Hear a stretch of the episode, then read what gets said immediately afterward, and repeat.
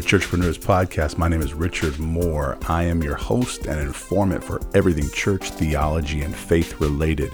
Churchpreneurs' vision is to accelerate the church in mission, vision, and effectiveness in fulfilling the Great Commission in our communities.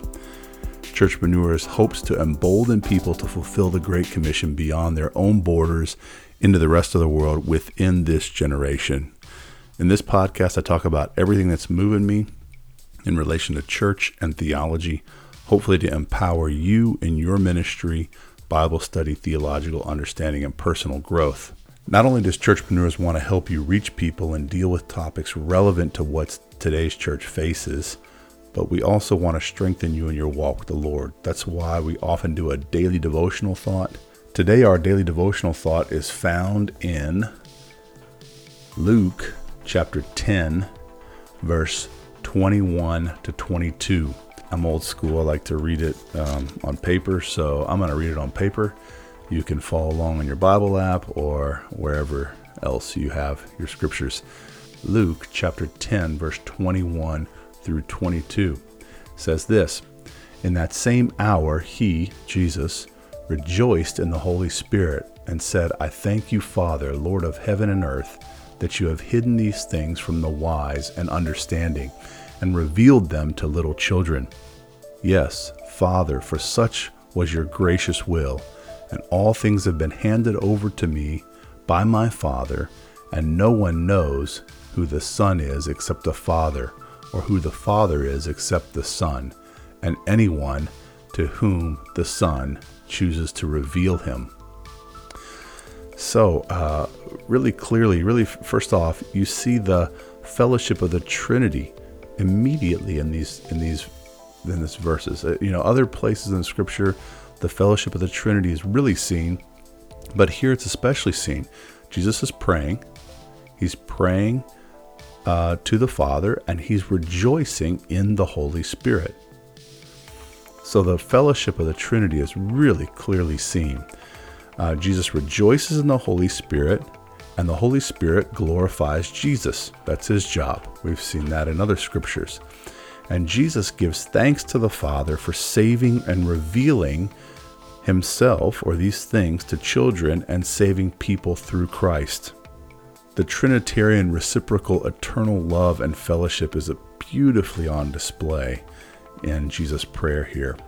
So he says in 21, and that the, the, the writer, Luke, is noting, first of all, that in the same hour, Jesus, he rejoiced in the Holy Spirit and said and prayed, I thank you, Father, Lord of heaven and earth, that you have hidden these things from the wise and understanding and revealed them to little children.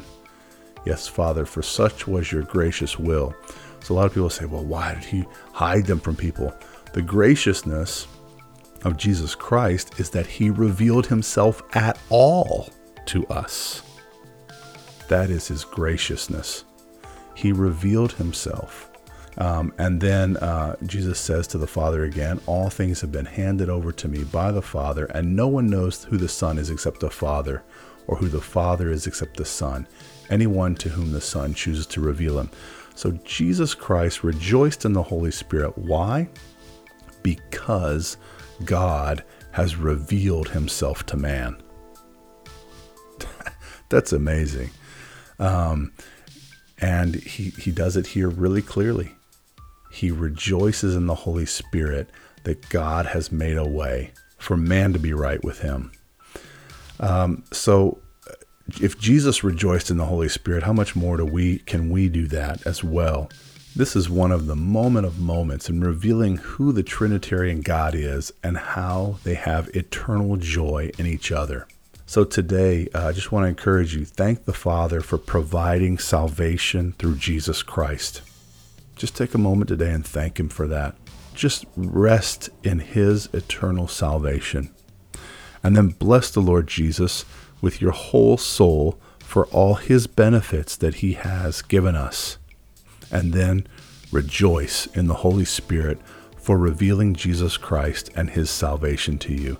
The Holy Spirit is the prime mover in drawing you to Jesus Christ, so rejoice in him, exalt in him, glory in him. They do it to each other.